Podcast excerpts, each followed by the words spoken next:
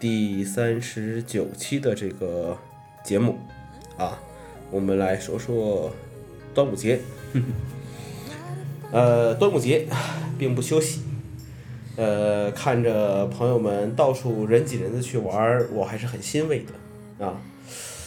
或者说，从我工作开始啊，几乎就和这个法定节假日是脱离了啊。最开始是因为做销售嘛，没办法。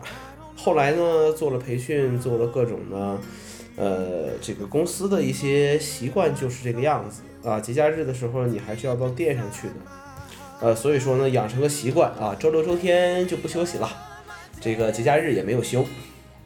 那么好处其实也有，那就是避开了这些人挤人的这些所谓的高峰期。我这种性格可能所有人都这样吧，不喜欢人多的地方啊，就是包括你去一些景点啊，去一些地方，尤其有的时候我愿意拍一些照片的话，总是希望把这个人都去除掉，不喜欢拍带有人的这种照片，哪里也不愿意排队啊。其实，那你不在休息日这个休息的话，也挺好的，也挺好的。当然了，这个只是说说这个端午节的这个休息啊。那么吃啊，吃是一种文化啊，但是我是个没文化的人。过节呢就要吃些过节的东西啊，这也是一个习惯。作为一个东北人，别人总问我说，是不是你们什么节日都吃饺子？我说这不扯淡吗？对不对？端午节呢肯定要吃粽子啊，中秋节肯定要吃月饼啊。那么其他节日呢，想想，哎，好像还真的是在吃饺子。今天反正只说粽子吧。端午节为什么吃粽子？这个是不是屈原的原因？反正上学的时候我们是那么教的啊。至于吃咸的还是甜的，那个不重要啊。不过我个人还是愿意吃甜的，就是没有馅儿的那种，蘸着白糖吃的那种。小的时候大概就是过完五一吧，我奶奶就开始准备包这个粽子了啊，买江米啊、粽叶、红枣。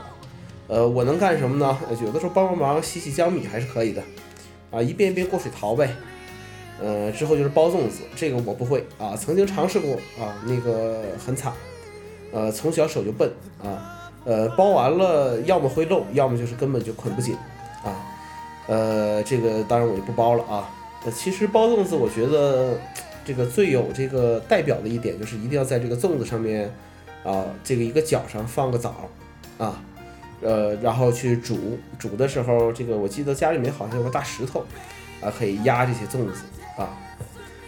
把粽子煮好之后，剥开这些煮好的粽子啊，那你一定要先把那颗枣吃掉，然后蘸着白糖把整个粽子给吃掉。当然记住啊，千万别吃多，要不然胃会很难受。来到南方上学之后呢，才发现，哎，这个肉粽的味道也是不错的啊，就跟这个我吃到这个肉馅这个月饼是一样的道理啊，就是打开了一个新世界的大门。吃不惯呢，并不代表着这东西不好吃。出门在外这么多年啊，每年到了这些节日的时候呢，这个我奶奶呀、我妈呀都会提醒我说，哎，你该吃点什么什么了啊，这个过节嘛就要去吃点好的。这个呢，其实就是一个仪式感的一个事情吧。跟家人视频一下，对不对？告诉家人一切都好啊，然后家人告诉我一切都好啊。当然了，有的时候可能不完全是这样。为了让一个节日更像是一个节日啊，我觉得吃是很能进行一个代表的啊，去吃这些东西。反正不管怎么样吧，借着这种所谓过节的时间，出去玩也好，吃东西也好，偶尔的放松一下自己啊，去缓解一下所谓的一些压力，其实也是蛮不错的一个事情。好，今天节目就这些啊，谢谢大家收听。